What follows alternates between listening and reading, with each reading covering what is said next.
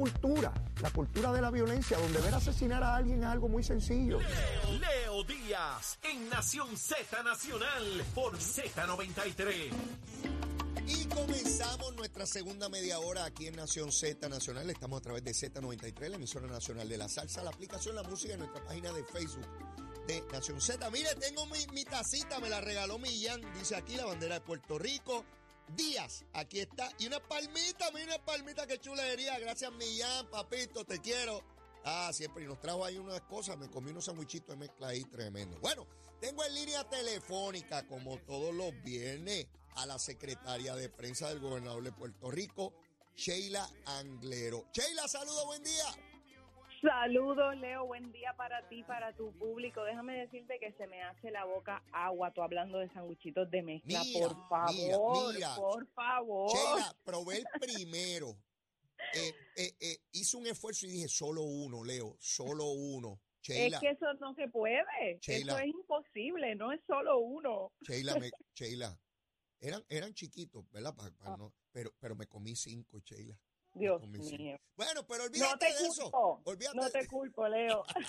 Estamos en Navidad, olvídate de eso, estamos en Navidad. Sheila, Eso se puede. cuéntame, ¿qué ocurrió esta semana? ¿Qué ocurrió? Pues te cuento, sabes que la, la pasada semana hablamos de que, de que íbamos a continuar, el gobernador iba a continuar anunciando proyectos de vivienda y así fue, Leo. Ajá. Estuvo en Humacao con el alcalde Julio Heigl, estuvo también en San Juan con el alcalde Miguel Romero. En Humacao inauguró el hogar Manuel Mediavilla Negrón.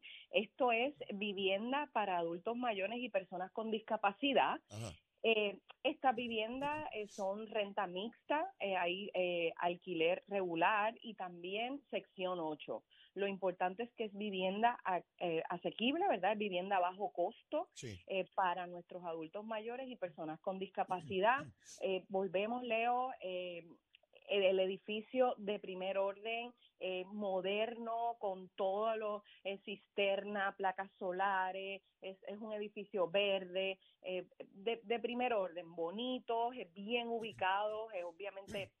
Allí el alcalde habló de, de lo bien, eh, eh, la localización que tenía ese edificio para nuestros adultos mayores, porque incluso les permitía eh, coger el trolley de la ciudad para llegar a distintos puntos. Así que eh, muy buena ubicación, muy bueno, muy buenos apartamentos para eh, nuestros adultos mayores y con discapacidad. También en San Juan, como parte del proyecto de revitalización de Río Piedras, del casco, ¿verdad? Lo que le llamamos el casco viejo de Río Piedras, que tú sabes que el alcalde Miguel Romero, desde que comenzó, ha estado bien, eh, ¿verdad? Dándole mucha importancia a, a lo que es revitalizar toda esa zona de, de Río Piedras pues allí se inauguró el proyecto de vivienda, em, de vivienda multifamiliar de Diego Village. Así que bien importante, Leo, porque esta, em, este proyecto que, que establece viviendas en esta área, pues ya sabes que es parte de todos esos proyectos de reconstrucción y, revitalización allí en Río Piedra. Oye, Sheila, Entre- sí, eh, en las últimas semanas, tú estás casi, casi todos los viernes hablándome de, de inauguraciones, no de primeras piedras, sino de inauguraciones, particularmente de viviendas para nuestros adultos mayores. sí. Eh, eh, es increíble la cantidad de proyectos, porque tú, tú toda la semana me dices, pero Leo, la semana que viene vivienda y vivienda, y veo sí. en Humacao, en San Juan, junto a tantos otros que tú me has mencionado aquí, que en algún momento tengo que hacer acopio de todos ellos para traerlos en línea, ¿no? Pero, pero es importante porque esa población, estamos claros, los datos son eh, eh, bien fuertes, de que la mayoría de nuestra población en algún punto va a ser de la tercera edad. Es una sociedad Así es. envejeciente, no tenemos unas tasas de natalidad que superen la, la mortalidad, eh, la migración. Así que el gobierno está enfocado precisamente donde está la mayor necesidad, pero no de palabras, de abriendo. Y, y Sheila, me eh, estuve examinando con detalle el tipo de apartamento. Y eso es una cosa tremenda, Sí, ¿sabes? O sea, no, no es- no- espectacular. no es una caja y un edificio ahí que tú subes una escalera y te meten en una caja. Tiene de todo, amenidades, papá. todo. Este, espectacular. Estos edificios tienen áreas recreativas, gimnasios, eh, comedores. eh, eh, es, eh, te lo digo que he podido estar con el gobernador inaugurando estos proyectos y la realidad que son eh, de primer orden y, y, están muy bien, muy bien hechos, bonitos, eh, bien ubicados, o sea, que, que son eh, unas viviendas eh, techo seguro y asequible para nuestros adultos mayores. Eh, y como dice Leo, ya llevamos varios proyectos antes de que culmine el año, todavía falta uno por inaugurarse y, y te adelanto que desde el año que viene, o sea, comenzamos en enero con más proyectos, inauguraciones y primeras piedras de estos proyectos de vivienda. Tremendo. De estos proyectos, eh, incluso este de Río Piedras, comenzó construcción en el 2021 y culminó ahora, o sea, cuando comenzó esta administración y eh, ya eh, se pudo inaugurar. En ese, en ese de Río Piedras, y conozco, bueno, tú sabes que conozco perfectamente bien. Claro. No solamente crecí, me eduqué allí en, en Río Piedras, representante de distrito, bueno, que no conozco yo allí. Eh, eh, una vez murió el Paseo de Diego y, y, y, todo lo que tiene que ver Río Piedra después de, de la explosión de, de la tienda, eh, el cierre de, de tantos negocios importantes y familiares e históricos de, ese litoral. No es hasta que llega Miguel Romero. Jorge Santini hizo un esfuerzo, ¿verdad? Eh, lamentablemente pierde la elección del 2012 y se detuvo lo que era el- el- todo lo que él tenía planificado en esa zona. Pero con, con Miguel Romero están naciendo nuevos negocios, particularmente de jóvenes, sí, en, en esa área que él le ha estado dando mucho énfasis tratando de integrar a la juventud universitaria. Y este proyecto, al traer población permanente, porque eso tiene un impacto más allá correcto. de la vivienda misma a la persona de la tercera edad, es que mantienes una población permanente que lleva actividad económica, actividad social, actividad de todo tipo a un área que estaba muerta. Así que esto debe ser la semilla para muchos más proyectos en esa zona. Así mismo lo dijo también el alcalde Leo, lo confirmó tal cual lo estás diciendo. Esto obviamente ese impulso que le trae a la revitalización de, de esa zona es, es verdaderamente positivo porque es lo que dice, trae población estable allí a pues beneficiarse de los negocios que se están creando. Qué bien, qué bien, Sí. qué bien. 26.6 millones fue la inversión entre ambos proyectos que, que puso, ¿verdad?, el gobierno con los fondos CDBGDR. Pero mira, Leo, Cuéntame. hablando de otra cosa, ¿verdad?, que no es vivienda, sabes que el gobernador con los fondos ARPA, cuando llegó, quiso darle un impulso a la cultura y creó el programa Rescate Cultural para el cual asignó 50 millones de dólares. Este programa le, eh, ¿verdad?, eh, distribuía dinero a distintas entidades culturales como lo es el Centro de Bellas Artes de Santurce. Así que se fue ya a el gobernador con el gerente general del Centro de Bellas Artes de Santurce a poner la primera piedra de lo que va a ser el pórtico de las artes y el teatro al aire libre del Centro de Bellas Artes, esto con una inversión de 3.4 millones. Además, se habló allí de todo lo que se ha estado haciendo en Bellas Artes en términos de remodelación de salas, butacas, aires acondicionados, pintura interior, exterior, esto con eh, sobre 8 millones de dólares que asignó el gobernador para, ya sabes que esto es una institución cultural muy importante en Puerto Rico, pero estos 50 millones ya se han estado distribuyendo en distintas instituciones, incluyendo el Instituto de Cultura, la Biblioteca de Puerto Rico, para que, ¿verdad? E- Eso mismo, ese rescate cultural, esa economía naranja, como se le llama a la economía ligada con la cultura, pues pueda seguir beneficiándose. Sabes que el gobernador ha sido bien eh, bien estratégico en cuanto al uso de estos fondos ARPA, porque incluso también al turismo eh, él asignó dinero y los resultados los hemos visto, ¿verdad? Con un crecimiento eh, sostenido, incluso eh, en eh, un crecimiento mayor al de, al de antes de la pandemia en términos del, del turismo. En, el caso de Bellas Artes, de lo que me explican, no es solamente reconstruir o mejorar lo existente, sino espacios eh, para, para eh, demostración cultural. Correcto, Eh, eh, y- correcto. y, de lo que vi en una foto, eh, en un área abierta frente a, a Bellas Artes, va a haber como, como un anfiteatro o algo al aire libre para exposiciones culturales. Exactamente. Y eso obviamente también ayuda a lo que son los comercios de la zona porque eh, precisamente brinda más público en el área de lo que es, el, ¿verdad? Allí en Santurce, Bellas Artes. Tremendo. Es así, tremendo, Leo. tremendo. Pero mira, Leo, eh, voy cerrando. Obviamente sabes que fue bien importante esta semana el anuncio que hizo el gobernador de unas conversaciones que sostuvo con la Junta para que se pueda dar un alivio al bolsillo a los puertorriqueños.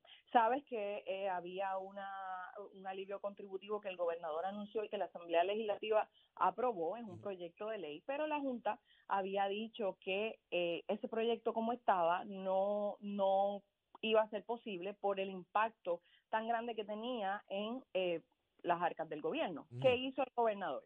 El gobernador se sentó, eh, ¿verdad? Su equipo fiscal se sentó con la Junta para ver de qué manera, ya que llevamos tres años en crecimiento económico sostenido, Ajá. se puede devolver ese ingreso que ha tenido el gobierno, ese crecimiento económico que se ha dado por estos tres años a lo que es la clase media trabajadora. Por lo tanto, se llegó a un acuerdo que sabes que el gobernador anunció y el, secretario de Hacienda eh, pudo dar un poco de más detalles. Se está trabajando en una resolución que se va a someter en la Asamblea Legislativa para que 260 millones del presupuesto puedan ser devueltos a la gente, a la gente trabajadora, a esa clase media, lo que le llamamos el jamón del sándwich, Leo Claro, claro, claro. que son los que eh, siempre, ¿verdad? O no reciben el crédito por trabajo porque es menos de 40, eh, no- es más de 41 mil dólares, pero tampoco llegan a más de 300 mil dólares. Así que ese eh, jamón del sándwich, esa clase media trabajadora, pues que sean los más beneficiados con este incentivo reintegral, este alivio al bolsillo. Eh, Sheila, eh, ya el gobernador, por lo que leí, sometió la resolución a la Asamblea Legislativa y se está en espera de esa actuación y aprobación por parte de la Asamblea Legislativa para que entonces se le dé paso a este alivio, según acordado entre el gobernador y la Junta. Eh, por- se presentó sí se presentó lo que es verdad el, el borrador en la resolución recordemos que la asamblea legislativa regresa en enero Ajá. están de receso así que en enero es que comienza la sesión legislativa así que se espera que en enero eh, pues se pueda trabajar con esto tanto en la asamblea legislativa y pueda, pueda ser aprobado y firmado de manera que para este próximo eh, ciclo verdad contributivo o sea 2023 que se. Que se trabaja en, en abril 2024, pues pueda darse ese alivio a la gente, ese reintegro eh, para que esta clase media trabajadora pues pueda tener ese alivio como merece y como ha querido el gobernador. Sheila, Fue un trabajo bien, eh, ¿verdad? Eh, que el gobernador siempre ha dicho, quiero salvar ese alivio porque tenemos nuestra economía bien, estamos sólidos y tengo que devolver, devolverle de alguna forma eso a nuestra gente. mira, Así Sheila, que trabajó y lo logró. lo sé, lo sé que está ahí. Esperemos que llegue a feliz conclusión una vez la Asamblea Legislativa tome la determinación correspondiente. Sheila, te pregunto, yo tuve al alcalde de, de Culebra, eh, como tú sabes, se cayó el puente o, o está inutilizado el puente que conecta las dos partes de la isla municipio de Culebra. El alcalde me decía que ha estado en contacto y que lo han llamado el gobernador, la secretaria de la gobernación y toda la cosa. Vi que estuvo la Guardia Nacional. Están tomando medidas bien rápidas, según lo que me describió el alcalde y lo que veo en la prensa. Eh, ¿qué, qué se espera con eso? Está- estamos, ¿Se espera que antes de que culmine el año estemos con, con un puente allí que ellos puedan usar? Pues lo están trabajando a toda velocidad, incluso en tiempo récord, Leo, en menos de 24 horas del cierre del puente se construyó lo que es un puente peatonal para permitir el acceso, ¿verdad?, de los residentes y visitantes. Allí ha estado la secretaria del, del Departamento de Transportación y La Obras vi, Públicas, la vi. equipo de la Autoridad de Carretera, el Departamento de Seguridad Pública, Manejo de Emergencia, bomberos, el propio el secretario Alexis Torres, han estado todo el componente eh, en Culebra trabajando. De hecho, están allí todavía, ¿verdad? Eh, eh, miembros de todas estas agencias allí trabajando de sol a sol. Ya hay declaraciones de emergencia, una de la autoridad de carretera, ¿verdad? Y el propósito de esto es agilizar esos trabajos de inspección y de sustitución del puente, eh, pero sí eh, se ha estado trabajando y junto al alcalde, el alcalde pues ya ha, ha dicho y, y lo sé porque también lo tuviste, ha estado muy agradecido de que de que todo el componente del gobierno ya se ha movido con agilidad a trabajar esto y como te dije, en menos de 24 horas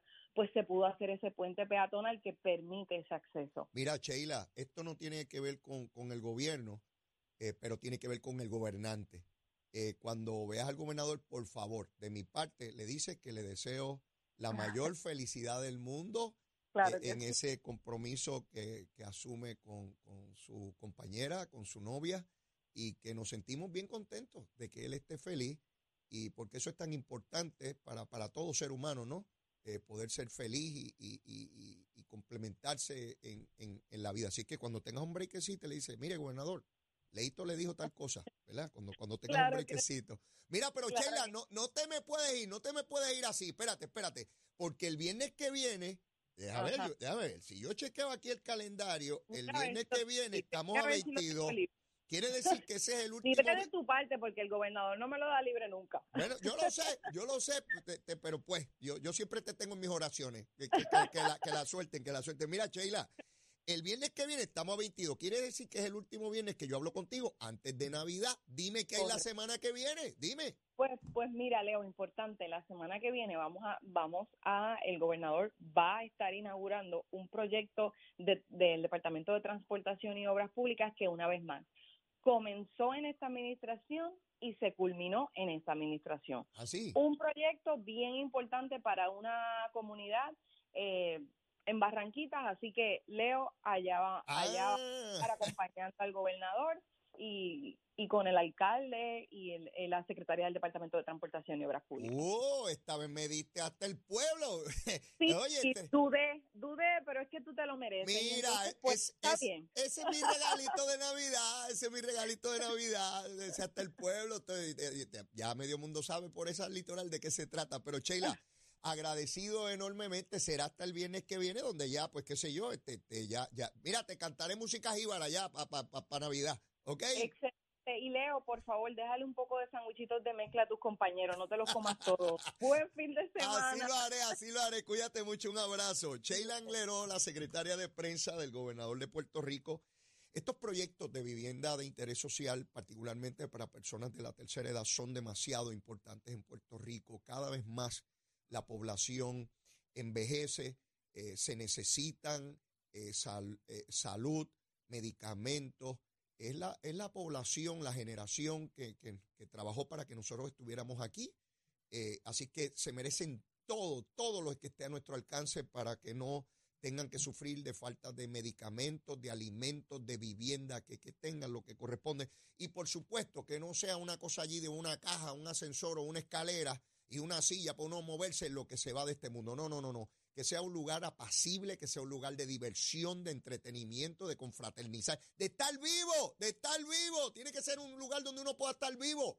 No meramente que el corazón impulse sangre, sino que haya calor en ese cuerpo y que uno pueda ser feliz en la vida. Bueno, ¿a qué rayo vinimos? A ser feliz en esta cosa.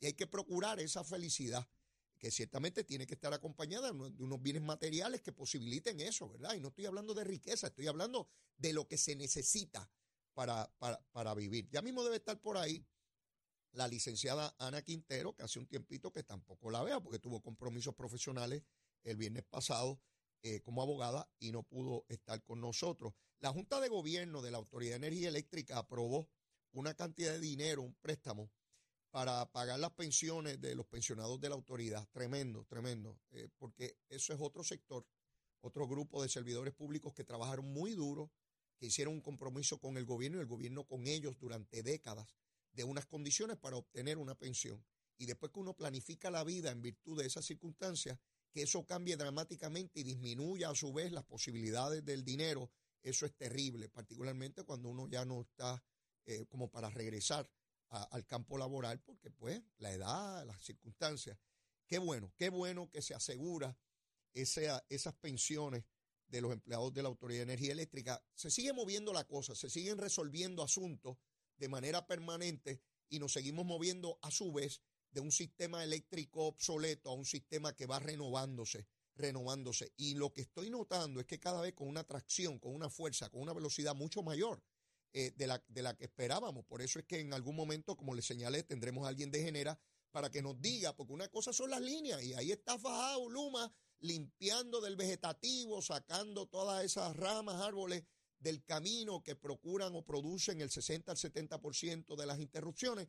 Pero ¿de qué vale que hagamos eso si no hay suficiente energía para mandar por esos cables? Por eso es que es tan importante que esas cafeteras sean arregladas, sustituidas, cambiadas eh, para que podamos tener la energía que corresponde y de esa manera procurar el desarrollo económico de Puerto Rico, residencial, comercial, industrial, porque ese es sin lugar a duda uno de los elementos fundamentales para el desarrollo económico en cualquier jurisdicción, no solamente aquí, en cualquier jurisdicción, tener la mayor cantidad de energía al menor precio posible y, amigable en términos ambientales, que no dependamos de petróleo y de energía que, que, contamina el ambiente. Así que eso es parte de los grandes esfuerzos que se están haciendo.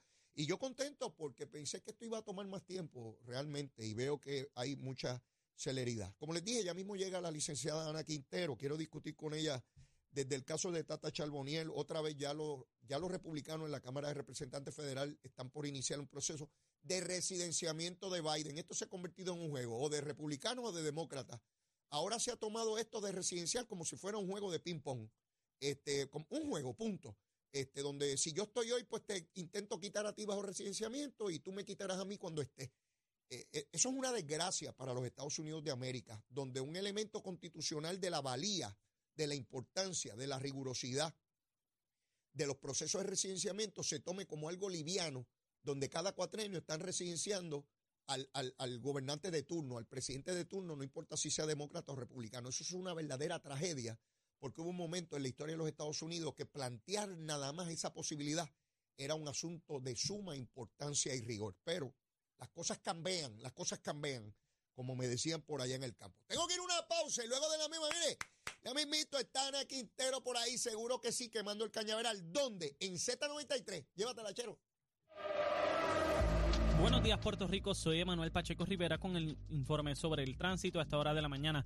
Continúa el tapón en la mayoría de las carreteras principales del área metropolitana, como es el caso de la autopista José de Diego desde el área de Bucanán hasta la salida hacia el Expreso Las Américas en Atorrey.